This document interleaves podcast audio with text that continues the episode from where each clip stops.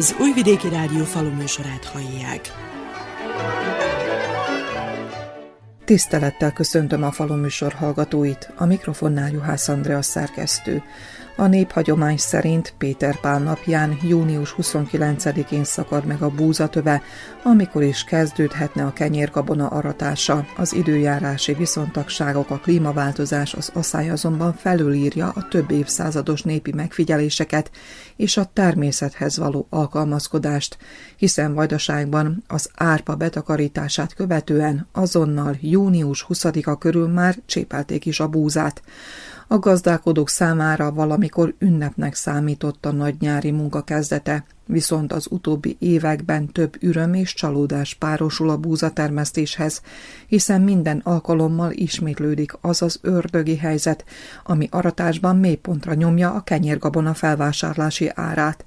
A terepi információk alapján jelenleg 31 dinárt fizetnének a búzáért a felvásárlók, holott a 40 dinár sem elegendő a termelési költségek lefedésére.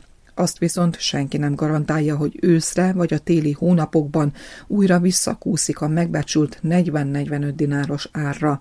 A veszteséget a rendkívüli alacsony hozamok tetézik, hiszen Vajdaság különböző körzeteiben holdanként 2 és 4 tonna közötti hozamokat aratnak a gazdálkodók. Ebben az esetben már nem az agrotechnikai mulasztásokra vagy a csökkentett tápanyag utánpótlásra kell írni a terméskelésést, hanem elsősorban a hosszantartó asszályra, a tavaszi magas hőmérsékletre és az egyre jobban tapasztalható klímaváltozás negatív következményeire. Mint minden más vajdasági körzetet, így Temeri határát is elkerülték a tavasszal az esőfelhők, így alig féltermést takarítanak be a gazdálkodók, mondta Tóth Rudolf. Az elmúlt időkben, években elmondhassuk, hogy a Péter Páli hagyományos aratás kezdett már a múlté, tehát mindig előbb kezdődik az aratás, mint a Péter Pál. Ilyenek a, az időjárási viszontagságok, aztán a fajták is egy kicsit előbbre hozott éréssel vannak, úgyhogy már jóval előbb megkezdődött. Mi a tapasztalat? Örömmel vagy némi kis örömmel kezdtek neki a nagy nyári munkának? Is, is. Az évhöz képest én személyesen meg vagyok elégedve. Sokkal többet vártunk, nagy az aládobás, bizakodtunk a jó árban, sajnos, hogy az öröm megjelent ott is. Államilag serkentett, úgy mondván árlevelés történik, tehát itt különféle mesterkedések folynak a háttérben, úgyhogy egészen biztos, hogy az aratásban fölvásárolt búza nem lesz jó áron eladva. Mértékelsetek a minőséget az első kasszálásból? Mi 70%-nál tartunk az aratásnál. Ilyen minőség még soha nem volt. Tehát 14 protein alatt még talán egy-két prikolicával volt, de mind az felett, sőt tegnap 15 és feles protein tartalmú búzát adtunk át, a felvásárlónál tudom, hogy szinte mindenki, még 16 felett is van. Tehát ez egy majdnem a durombúzával vetekedő minőség van. Ami a fehérje tartalmat illeti, rendkívüli minőség van. Minek köszönhető ez a minőségi jó eredmény? Fajta választék, vagy pedig az időjárási körülmények is közrejátszottak? Szerintem igen, tehát én már évek óta egy céggel dolgozom, ahol ugye mérik a fehérje tartalmat. Ezek a fajták, amiket én vetek, mindig is beleesnek az első osztályba, de ilyen minőség, tehát soha nem volt, hogy mind 14-14-5 15 feletti fehérje tartalom legyen, erre nem emlékszem. Tehát szerintem itt az időjárás közel játszott, és minél rosszabb a termés, annál jobb a fehérje tartalom a jövőben a minőségi búzatermelésre kellene a hangsúlyt fektetni? Meddig növelhető esetleg a beltartalmi értékek javítása, a protein tartalom javítása, és mire jó ez? Hát ez a malomiparnak jó, nekünk nem jó, mert itt mondhatom azt, hogy 80-90 százalék a felvásárló hallani se akar a minőségi felvásárlásról. Ezt viszont nekik, tehát egy kivitelező cégnek, vagy pedig egy malomipari cégnek, tehát ők nagyon jól tudják, hogy ez mit jelent. Nekünk ez egyelőre árban nincs megtérítve. Tehát nem fizetnek fel árat a felvásárlók? Ez a cég, akivel én dolgozok, igen. Úgy tudom, hogy Becsén is van egy cég, aki szintén ráfizet a minőségre, de általában, tehát azt tudom mondani, hogy nem fizetnek, és, és most ezt nagyon jó ki tudják használni. Most, mikor a búza egy világpiaci trend, egy világpiaci érték, nagyon jól tudjuk, hogy háború van, tehát háborúban mindig a, a, a gabona vagy az élelmiszernek ára van.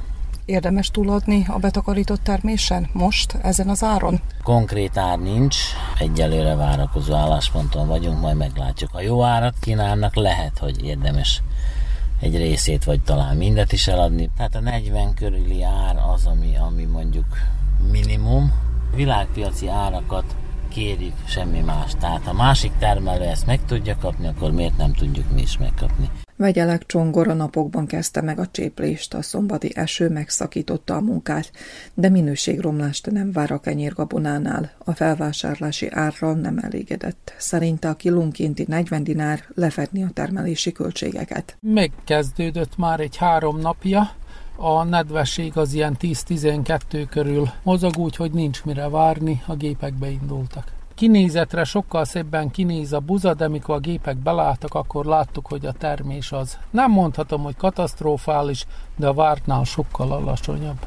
Még nincs körvonalazott ár, mégis mely lenne az, amelyik esetleg ellensúlyozná a nagy kiadásokat és ezt az alacsonyabb hozamot?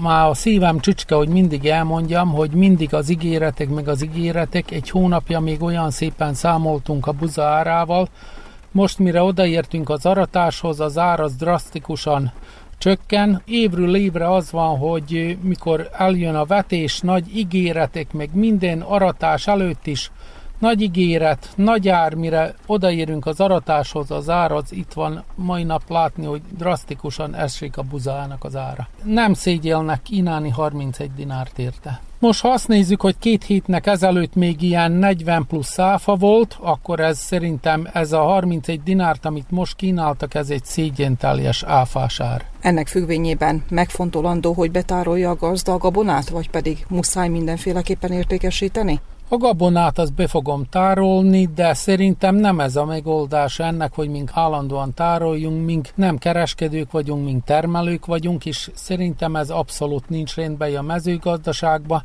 Szívem szerint, ha tudnák mással foglalkozni, mai nap kilépnék a mezőgazdaságba. Ami az őszi vetési növényeket illeti, csak búza szerepel a vetés szerkezetben, vagy volt árpa is esetleg káposztarepce?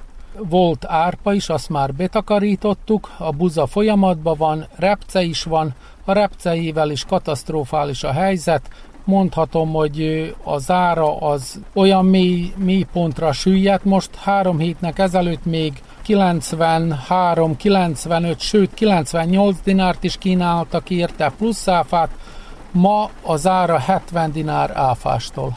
Túl nagy nyereség nincsen, Tudják ők, hogy mennyi a befektetés, azért annyira áron alul nem mennek ők, hogy mink ne tudjunk őszre elvetni. Azt a minimális árat ő nekik, ezeknek a gabonakereskedőknek megvan, hogy se traktort, se gépet, se földet, semmit nem kell venni, a gabonát készhez kapják, mink meg megtermeljük nekik befektetési áron.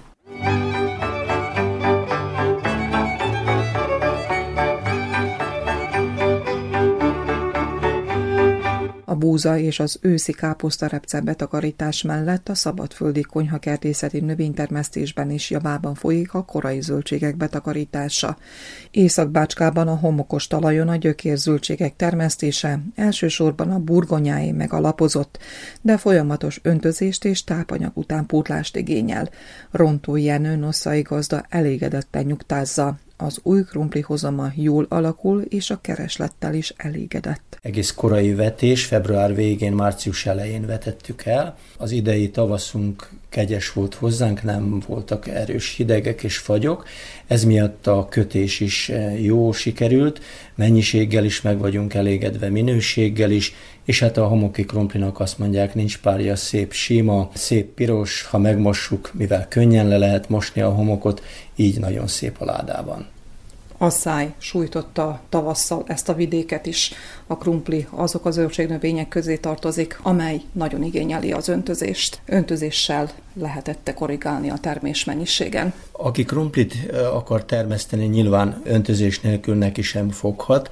3-400 mm csapadékra van szüksége a burgonyának, ez miatt ezt rendszerességgel el kell osztani 15-20 mm-es szakaszos öntözéssel, ha a természet ugye nem pótolja. Idén tavasszal mindannyian tudjuk, hogy nagyon-nagyon kevés csapadékunk volt, ez miatt bőségesen kellett, hogy öntözzünk, Az öntözés teljesen bele van kalkulálva, ez miatt mi körülbelül a hozamot is ehhez mérten már előre tudni akarjuk, és tudjuk is természetesen, mivel hogy ezt a mennyiségű vizet, ezt a 3-400 mm vizet mi ezt biztosítjuk öntözéssel. Ha nem titok, megvan-e a várt, a becsült hozam? Persze nem titok, sőt, hát mondhatom, hogy azon felül is az idén, mivel, hogy mondom, a tavaszunk sokkal jobb volt, magasabb volt a hőmérséklet, így a hozam sokkal magasabb, például az tavalyihoz, hogyha hozzáveszünk majd, hogy nem dupla a termésünk, mint a tavalyi azonos időszakban. És természetesen a piac igényeli a friss zöldséget? Idén sokkal nagyobb a kereslet az új burgonyára, mint tavaly. Érdekes módon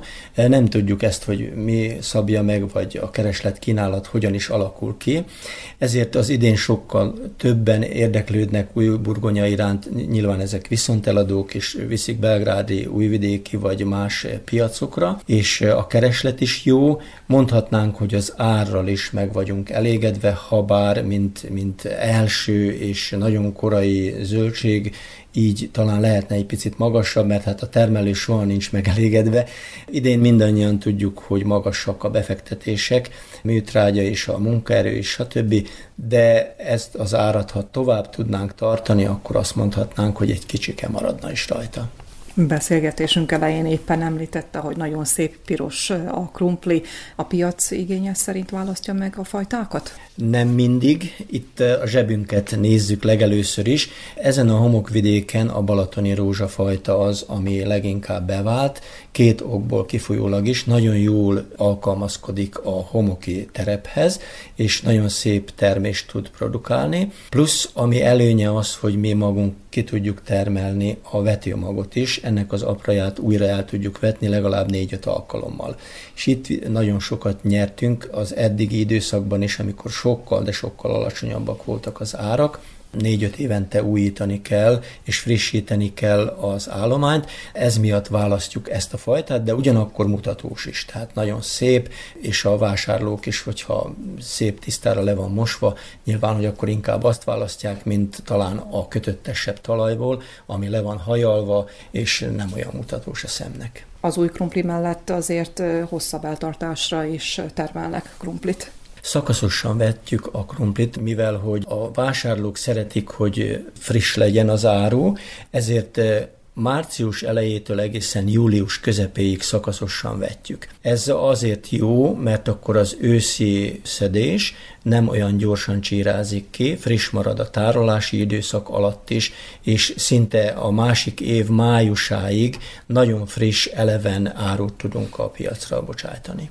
Elégedett az első betakarítással Rontó Jenő? Igen, azt mondhatnám, hogy hála Istennek elégedett vagyok.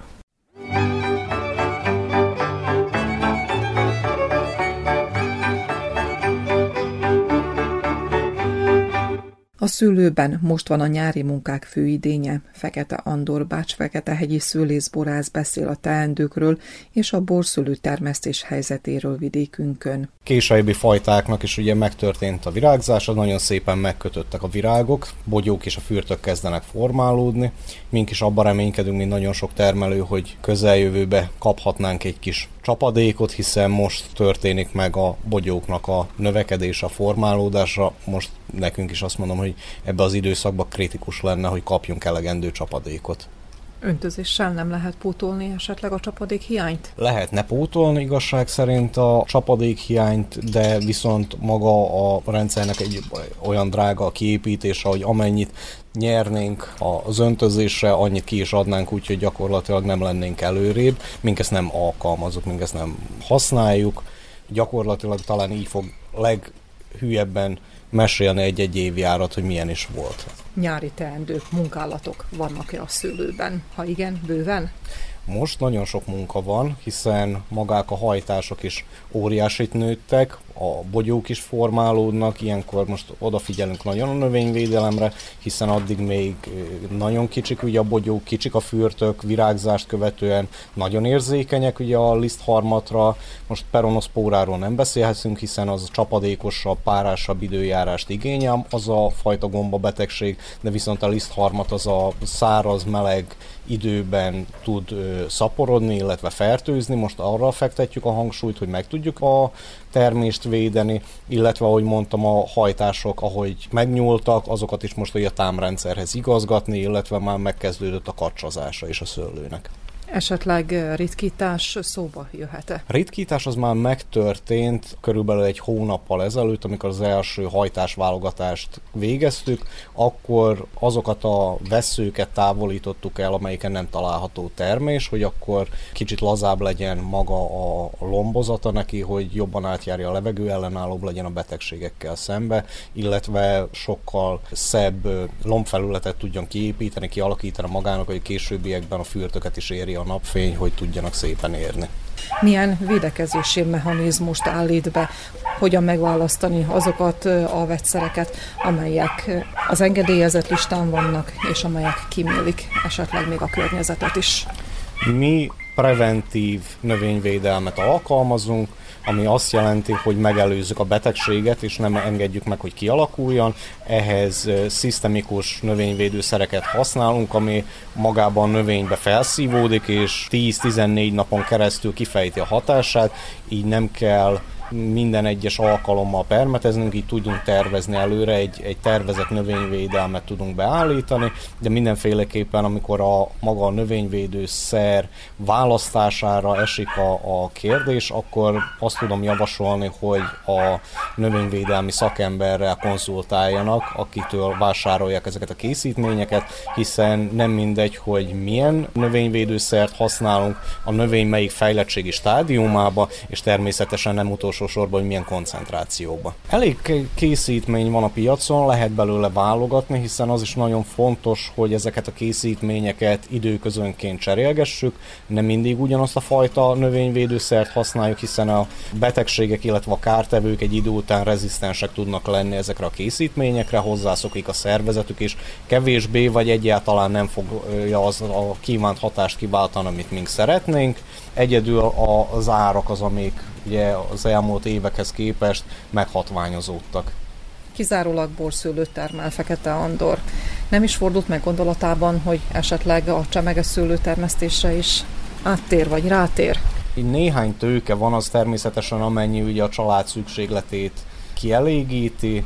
Egy időben volt, amikor a piacra termeltünk szőlőt, friss szőlőt, csemeges szőlőt, a legnagyobb probléma az, hogy nem tudunk az árakkal versenyezni, amit külföldről hoznak be, hiszen már sokkal korábban megindul a szőlőszezon, mint ahogy itt nálunk elkezd érni, mire a miénk piacképes lesz, addigra már nem is olyan érdekes talán a vásárlóknak, sokkal olcsóbban be tudják szerezni ezek a viszonteladók a, a külföldről megtermelt csemeges szőlőt, mint ahogy mink elő tudjuk állítani. Ennek függvényében tapasztalt-e az elmúlt években esetleg szerkezetváltást, amikor a szőlőtermesztésről van szó, akár az északbácskai területen, akár itt Feketics környékén?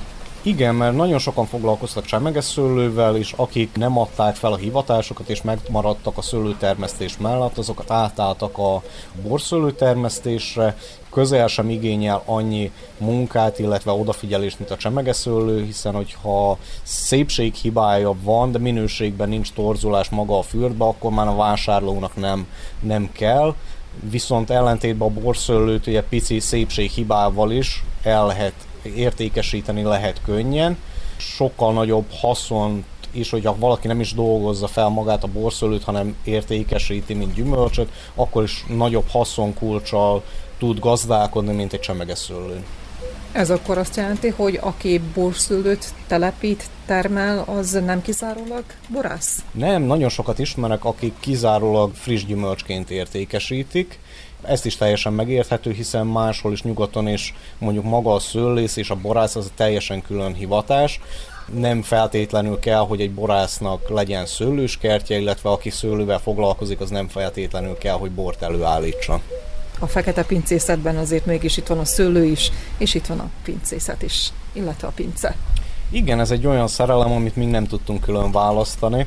Gyakorlatilag ez egy külön éles stílust képvisel, hiszen kora tavasztól, az első vesző vágástól, az utolsó parafadugó behelyezéséig a palacba, ugye ez mind a mi kezünkön keresztül történik, mind felügyeljük végig a munkálatot, és ez, ez egy életstílus, ez egy életforma, amit nem lehet úgy csak olyan egyszerűen elengedni.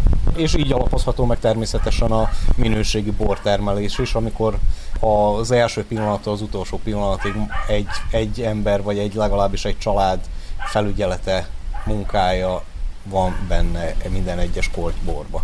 Örökös kérdés, hogy amikor telepítésről van szó, akkor a gazda, az új gazda, vagy pedig már a tapasztalt gazda is inkább az őshonos fajták felé forduljon, vagy pedig maradjon a világi fajták mellett. Egy 20 évvel ezelőtt történt meg az, hogy egy új divat hullám elérte itt Szerbiát és itt a vajdasági szőlészeket, borászokat is, amikor ugye ezeket a, az új divatfajták felé fordultak, ugye láttuk a tévében és hallottuk, hogy a sardonét isszák, illetve ugye a Sauvignon Blancról is mindenki hallott, az, annak ellenére, hogy egy csodálatos fajták nem tudnak versenyezni az itteni őshonos fajtákkal, hiszen azok adják ezen, ennek a területnek, az itteni borvidékeknek az igazi arcolatát, hiszen mondjuk egy olasz rizlinget is, vagy egy sardonét is a világ bármelyik táján meg lehet termeszteni, de kövidinkát az, az csak itt tudja azt a legszebb arcát mutatni. Azt lehet tapasztalni, hogy egyre többen válasszák ugye az őshonos fajtákat, amikor telepítenek, illetve mink is ebbe gondolkozunk, hiszen van egy előregedett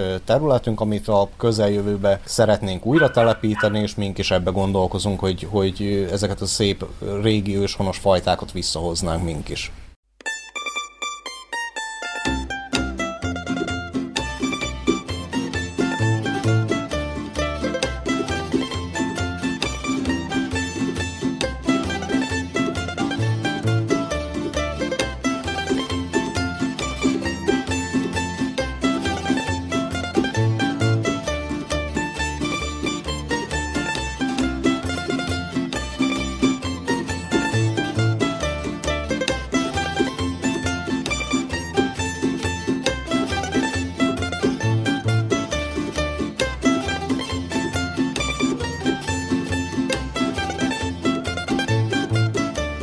Tudományos körökben Újvidéken tartották a 20. napraforgó világkonferenciát, amelyet a Nemzetközi Napraforgó Termesztők Szövetsége négy évente olyan országban rendez meg, amely kimagasló eredményekkel rendelkező kutatóintézettel rendelkezik, és amelyik vezető helyet foglal el a napraforgó termőterületével.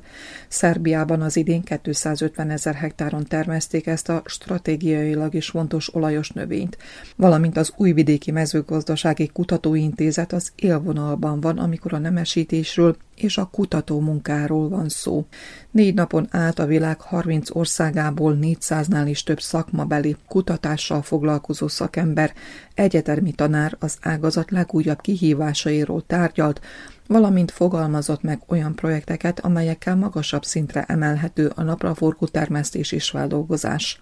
Az ünnepi megnyitón Mariana Djukic Mijatovic, a Tudományügyi Minisztérium államtitkára szólt a közönséghez. Veliko mi je zadovoljstvo danas da prisustvujem e, ovoj međunarodnoj konferenciji od izuzetnog značaja na svetskom nivou i trudimo se. Elégedettséggel tölt el, hogy részt vehetek ezen a rendkívül jelentős világszintű tanácskozáson.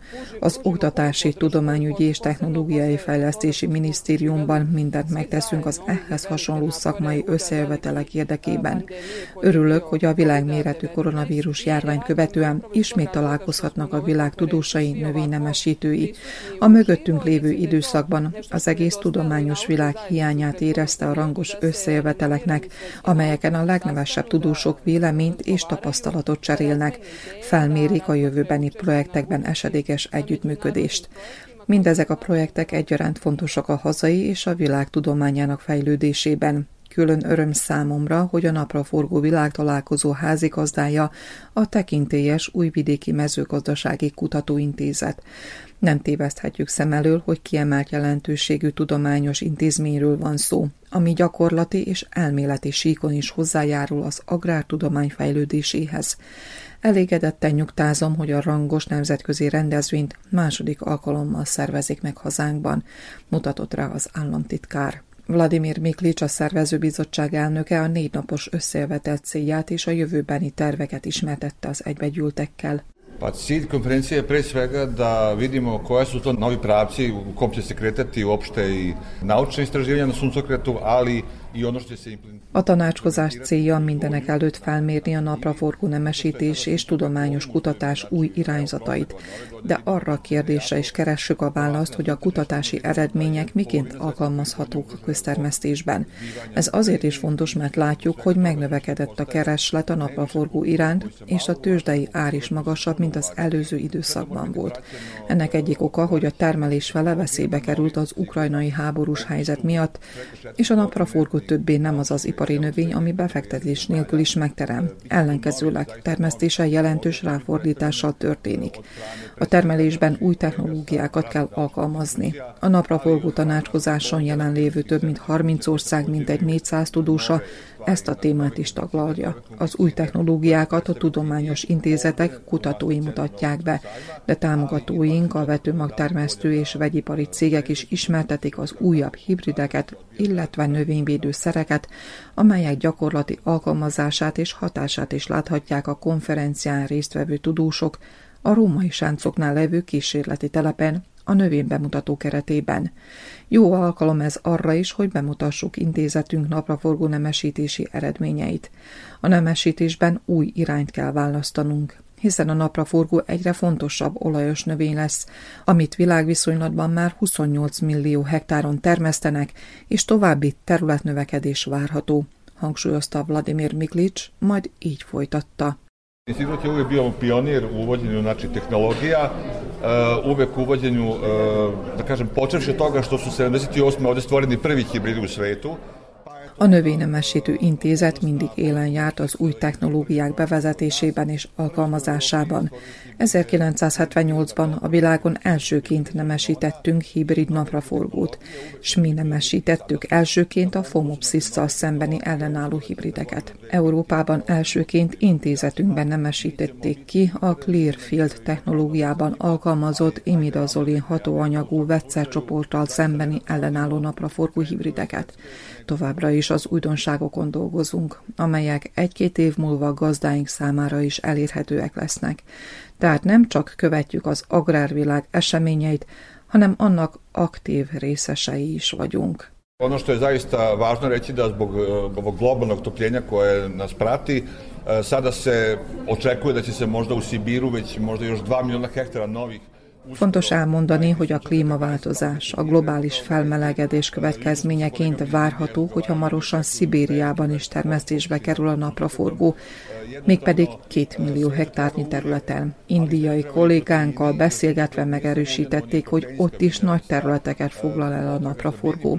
A világnak szüksége van az étolajra, de a fehérjére is. A napraforgó nem csak olajos növény, hanem protein növény is, és mondhatom, hogy világviszonylatban nagy a kereslet a GMO-mentes termény iránt, ami felkelti az érdeklődést a kutatásokba történő beruházásokra. Najveća kolekcija divljih vrsta u Evropi nalazi se kod nas, prikupljena je na mnogobrojnim ekspedicijama. Zašto je to važno? Zato što Európában a Növénynemesítő Intézet rendelkezik a legnagyobb vadnapraforgó gyűjteménnyel, ami azért fontos, mert a nemesítésben új kihívásokkal szembenéznünk. Az új betegségeket csak úgy fékezhetjük meg, ha valamelyik napraforgó fajtában megtaláljuk az ellenállóság igényt, mint történt az a Phomopsis esetében. Szűkös genetikai állományjal nagyon nehéz megoldást találni a felmerülő gondok orvoslására. Ezért fontos a vadnapraforgó gyűjtemény amit számos küldöttség megtekint együttműködés céljából, nyilatkozta Vladimir Miklics, a szervezőbizottság elnöke.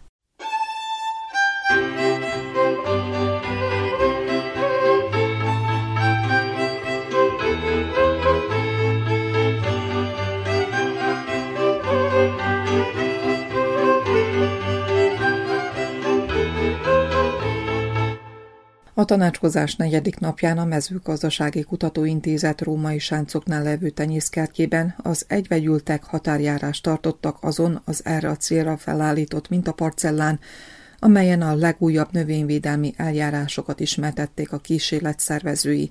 A mintaparcella felállításáért és a kezelések levezetéséért a Syngenta cég vállalta a feladatot. Mondta Kovács Attila a cég szakmunkatársa. Syngenta ugye meghatározója nem csak a magyar, vagy nem csak a szerbiai, de gyakorlatilag az európai napraforgó nemesítésnek és termesztésnek. Hagyományosan a Syngenta az mindig részt vesz ezeken a, a rendezvényeken, bárhol is van. Ez nyilván egy nagy lehetőség itt számunkra, vagy számomra is személyesen, hogy itt lehet Novi Szádon ugye maga ez a rendezvény. Közelség okán élettem a kiválasztva, nyilván ennek a kísérleti parcelláknak, vagy demonstrációs felületnek a, a kivitelezésére, vagy a tematikájának az összeállítására. Két téma van igazából, az egyik téma az egy új gyomírtási technológia, ez az R névre hallgat, ALS Inhibitor Resistance mozaik szóból tevődik össze, ami már meglévő technológiáknak egy kombinált változata, tehát nem csak egy-egy hatóanyagról, hanem ezeknek a kombinációjára gyakorlatilag ad megoldást. Nevezetesen, tehát posztemergens megoldása, vagy posztemergens gyomírtásban ezek a hatóanyagok mind a kettő alkalmazható ebben. Ez egy egészen forradalmi történet igazából, és nyilván a Syngenta használja most ezt a lehetőséget, vagy kihasználja ezt a lehetőséget, hogy bejelent jelentsük itt ezen a nemzetközi konferencián. Tíz év fejlesztését követően először ugye a Nidera cég kezdte ennek a fejlesztését, majd gyakorlatilag ugye a Nidera 2018-ban megvásárlásra került a Syngenta által, és gyakorlatilag ez a trade, tehát így hívjuk ezt a tulajdonságot, a Syngenta tulajdonába került, és igazából a Syngenta, én magam is személyesen azon dolgoztunk itt az elmúlt négy-öt évben, hogy ez maga ne csak egy trét maradjon, tehát ne csak egy genetikai tulajdonság maradjon, hanem piaci értéket is képviselve piacon el tudjuk kezdeni a, az értékesítését ennek a technológiának. Alapjában miben különbözik ez a technológia a már megszokott és bevált és alkalmazott technológiáktól? Igen, tehát gyakorlatilag ugye eddig két technológia van. Az egyik a az imidazolinon rezisztens technológia, a másik pedig a sulfonumera rezisztens technológia. Az egyik a Clearfield, a másik pedig az Express márkanév alatt a BSF, illetve az FMC névjegye alatt fut. Ezeknek a technológiáknak az összeolvadásáról szól, vagy legalábbis ebben a trédben mind az imitazolinonok, illetve mind a szulfonúrea hatóanyagok az ALS hatóanyagcsoporton belül alkalmazhatóak ebben a technológiában, ami azt jelenti, hogy magának a termelőnek nem kell eldöntenie még ősszel, hogy ő milyen gyomírtási technológiát választ a következő év tavaszán, hanem egyszerűen csak tavasszal a, a gyom helyzetnek megfelelően, attól függ, hogy mely gyomok kellnek korábban, melyik, melyik területen, gyakorlatilag a termelő tudja eldönteni azt, hogy éppen melyik hatóanyagot választja a gyomírtásban. Tehát gyakorlatilag egy hatalmas nagy flexibilitást ad, vagy okoz, vagy, hoz, vagy hoz a termelőknek. És nyilván ez, ez csak az egyik momentum ennek a technológiának, nagyon-nagyon sok előnye van, vagy, vagy flexibilitást hozhat. Ez nyilván minden országban más-más előnyöket hozhat ez a technológia, attól függően, hogy mondjuk a szádor is jelen van a területen, vagy nincs jelen, vannak egyéb hatások, illetve hát nem csak a termelőknek, hanem igazából ez a nemesítő cégeknek is egy előre lépést jelenthet, azonoknál fogva, hogy mind a Clearfield, mind, a, mind az Express technológiát gyakorlatilag konverzióval hozzuk létre, és ezeket a konverziókat vagy az egyik irányba, vagy a másik irányba kell a meglévő génállományon alkalmazni, és ez a technológia ez gyakorlatilag egybeolvasztja a kettőt, tehát igazából a, a nemesítő cégek is jobban fókuszálhatnak magára a új genetikáknak a létrehozására, és nem kell külön a két technológia irányába párhuzamosan létrehozni ezeket a technológiákat. Ezt szerettem volna kérdezni, hogy ez az új technológia valójában új hibrideket igényel a nemesítés folyamán? Mindenképp új hibridek lesznek, mivel hogy ez egy, ez egy kvázi monogenikus tulajdonság, ennek működik ennek a trétnek a a konverziója, tehát ez azt jelenti, hogy meglévő hibridekbe is be lehet ültetni ezt a tulajdonságot. Természetes, tehát hagyományos nemesítési módszerekkel szabadságot okoz a, a nemesítéknek.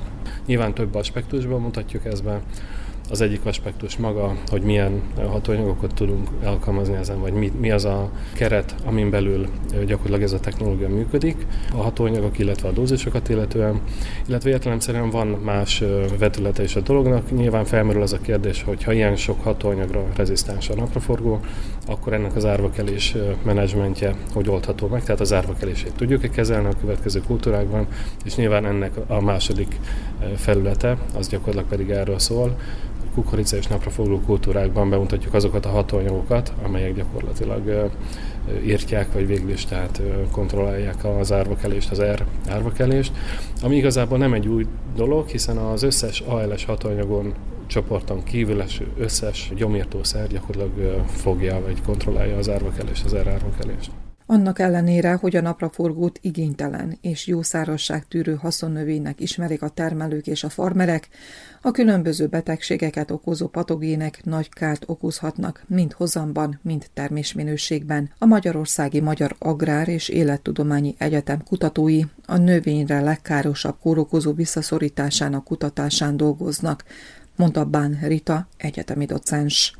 Több poszterrel is készültünk, gyakorlatilag mindegyik ugyanarra a témára összpontosul, ez pedig a napraforgónak az egyik legfontosabb betegsége, a napraforgó peronoszpóra, és hát ezzel kapcsolatosan vannak különféle vizsgálataink. Konkrétan. Az egyik legjelentősebb igazából az a különböző patotípusoknak a megjelenése és elterjedése, és ez nem csak egy tudományos jelleg, tehát nem csak tudományos szempontból jelentős, hanem a gyakorlat szempontjából is.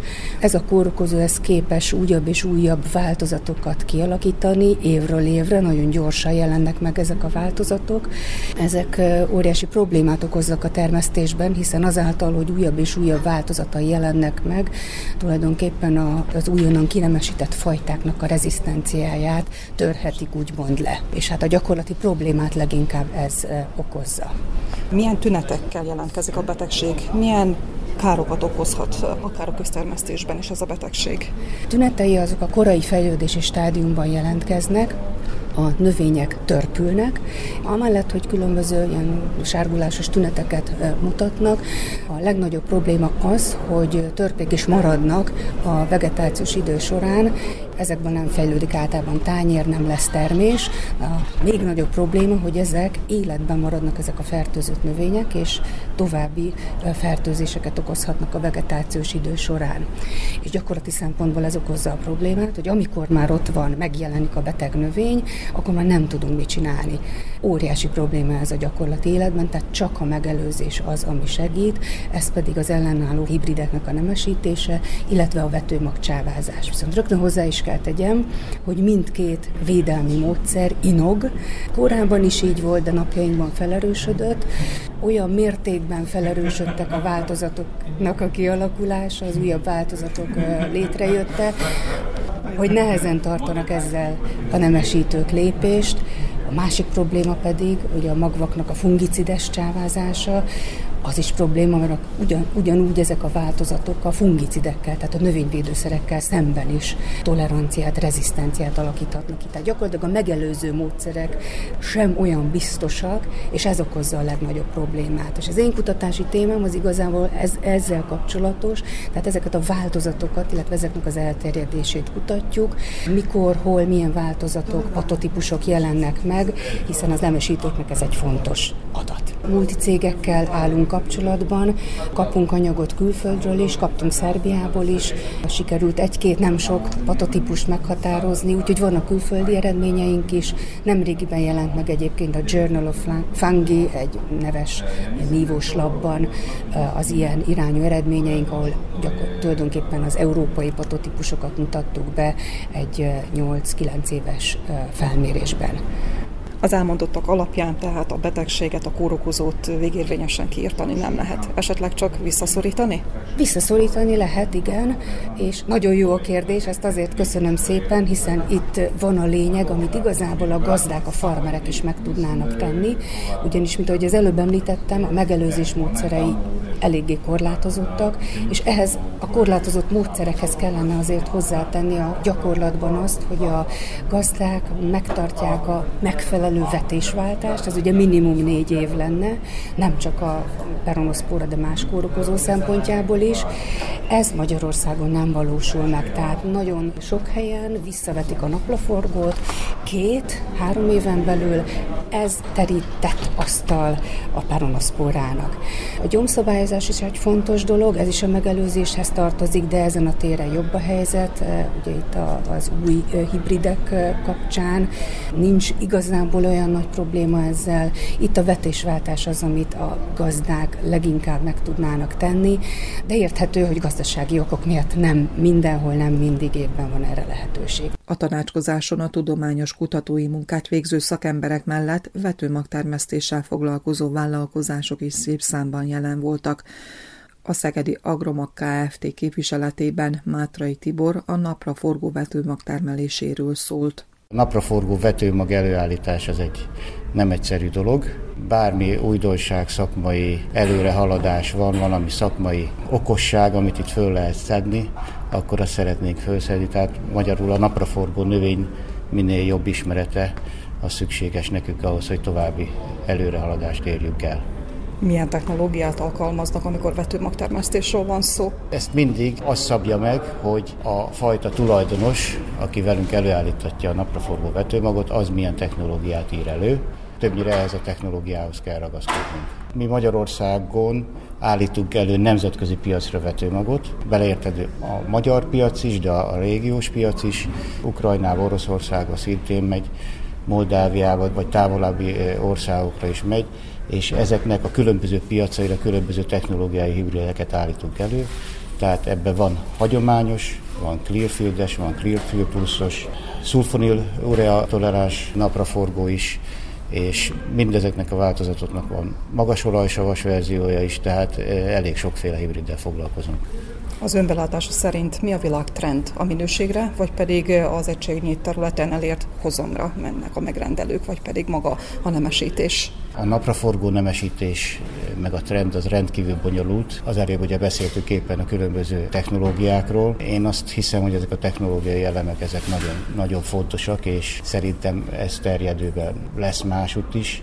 Magyarországon a napraforgónak a termés eredménye azért kimagasló most már évek óta, mert sikerült ezt a herbicid toleráns technológiát bevezetni, már gyakorlatilag a terület 99%-a valamilyen herbicid toleráns napraforgóval van elvetve, és ez azt okozta, hogy Magyarországon többször volt már akkora átlagtermés, ami a világ első vagy második helyezettje volt. Az orosz-ukrán válság következtében megnövekedette az igény, megnövekedette a megrendelés, hogy egyre több vetőmagot termeljenek a megrendelőknek. Hát érdekes a helyzet, mert az első reakciónk az volt, hogy valószínű, hogy éppen az ellenkező, hogy vissza fog esni a vetőmag iránti kereslet, mert hogy a orosz, illetve az ukrán piac az óriási. Ukrajnának van akkor a napraforgó területe, mint az egész EU-nak, és Oroszországnak még ennél is több van. Olyan nagy igény, amit ki kellene elégíteni, hogy az első félelmünk az volt, hogy, hogy éppen, hogy vissza fog esni a kereslet. Utána viszont azt látjuk, hogy bár halljuk a híreket, hogy a háború az zajlik, de a, a vetésterület nagy része az el. Hát, hogy mi lesz vele, ugye az még a jövő kérdése, de tavasszal a nagy része annak, amit a földbe szerettek volna tudni a gazdák mindkét országban, az el lett vetve. Arról nem beszél, hogy például Magyarországon olyan vetés terület növekedés van napraforgóból. Hivatalos statisztikák nincs, de olyan 700 ezer hektár körül van, ami még sosem volt. Történelmi csúcson vagyunk. Zárószóként Gallusz László agrárkommentárja következik. Mire gondol az ember a rovarok említésekor? Mindenek előtt a haszonnövényeket, a gyümölcsöt, a zöldségnövényeket károsító, ki tudja hány száz kártevő valamelyikére, és kizárólag károsításuk jelenik meg képzetünkben, tegyék azt a kárt az imágók vagy lárváik. Gondoljunk csak az almamajra, a kukoricamajra, a gyapottok bagolypillére, a barkókra, a megtévesztő, szép megnevezésű fénybogárra, a lótücsökre, a mocskos pajorra, és sorolhatnánk vég nélkül. És még nem is említettem a több tucat szólásban és közmondásban is szereplő rovart, a legyet. Ki nem hallotta, vagy talán ki is mondta példálózva, bekapta, mint a kutya a legyet, vagy szemtelen, mint a piaci légy. Az egyik légyfajta, bármilyen hihetetlenül is hangzik, de még Rimsky-Korszakovot, a neves orosz zeneszerzőt is megihlette. Dongó című miniatűrjét jól ismerik a zenekedvelők. Bárhogyan is van, de ha rovar, megjelenése tehát egyenlő a károsítással, a kárral. Pedig összességében több haszon származik a rovarokból, mint amennyi kár. Gondoljunk csak a beporzó rovarokra, melyek száma a vegyszerezés következményeként rohamosan csökken, és ha nem lennének ezek a mezőgazdaság ingyenes napszámosai, eltűnnének asztalunkról egyes gyümölcsfajták. A növénytermesztésben, mindenek előtt a kertészetekben, az üvegházi termelésben biológiai védekezésként is bevetnek rovarokat. Így például a hétpettyes katicabogár táplálékában 24 fajta levéltető fajt és atkát azonosítottak, és a fátyolka is természetes ellensége a levéltetveknek, akár csak a hangyák. A rovaroknak a jelek szerint egyre nagyobb szerepük lesz a mezőgazdaságban, az állatok takarmányozásában, de az élelmiszeriparban is. A magyarázat egyszerű. Gyorsan felduzzasztható fehérje forrásként szolgálhatnak, de nem is kell erre várni, hiszen a rovarfehérjék, ha általánosságban még nem is mondhatjuk, de fokozatosan alkotó részévé válnak a takarmányoknak. Hányszor láttuk már különböző filmekben, hogy a vadonban magára hagyott egyén a túlélő kalandban rovarokkal táplálkozik, de az egzotikus éttermek étlapján is ott szerepelnek a tücskök, bogarak, vagyis a rovarok. Nehogy azt gondoljuk, hogy a bogarak vagy rovarok fogyasztása új keletű, amire kifejezés is létezik, az entomofágia, hiszen Afrikában, Ázsiában és Dél-Amerikában évszázadok óta fogyasztanak bizonyos rovarfajokat. Manapság egyébként mintegy 2000 típusú rovart fogyasztanak a világ 113 országában. Persze nem minden esetben kifejlett egyedekről van szó. Ide sorolhatók a lárvák, a peték, a bábok is. Bármilyen vonzó ingyencvalatról is legyen szó, tájunk embere ezt látva, enyhén szólva elhárítólag mondja. Köszönöm, inkább egy adag marha pörköltet vagy borsos tokányt kérek. Az állatok takarmányozásában, pontosabban a tápokban meghatározó értékű a fehérje, ami növényi meg állati eredetű is lehet. Így például a sertés és baromfi tápokban szinte nélkülözhetetlen volt a hús és haldiszt. Növényi fehérje forrásként pedig lucernaliszt és szójadara vagy szójagrisz szerepelt.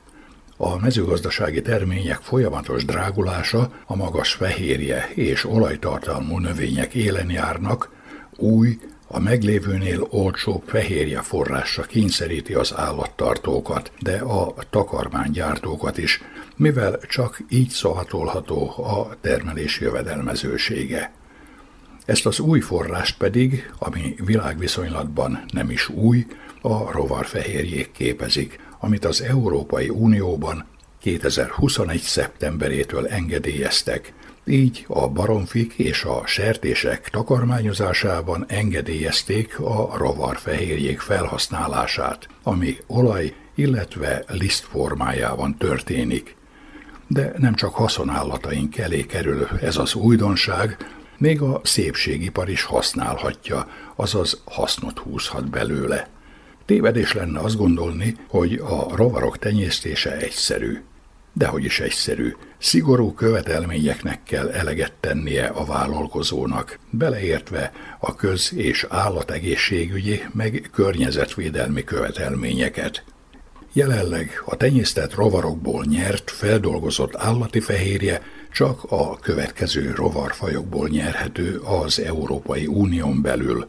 Fekete katonalégy, közönséges házilégy, közönséges lisztbogár, penészevő gabonabogár, házi tücsök, sávos tücsök, banántücsök és sejemlepke. Az Európai Unió előírása szerint a rovar alapú takarmányok tehát jelenleg prémes állatok, vízi állatok, kedvtelésből tartott állatok, valamint baromfi és sertés takarmányozására használhatók. Megszoktuk, hogy amikor az állattenyésztés, illetve állattartás kerül szóba, sertés, marha vagy baromfi farmot említünk. Ezekhez a jövőben újabb farmtípus, a rovarfarm fog párosulni. Mint a legtöbb esetben, a piac mondja ki a végső szót, hogy melyik a jövedelmezőbb. thank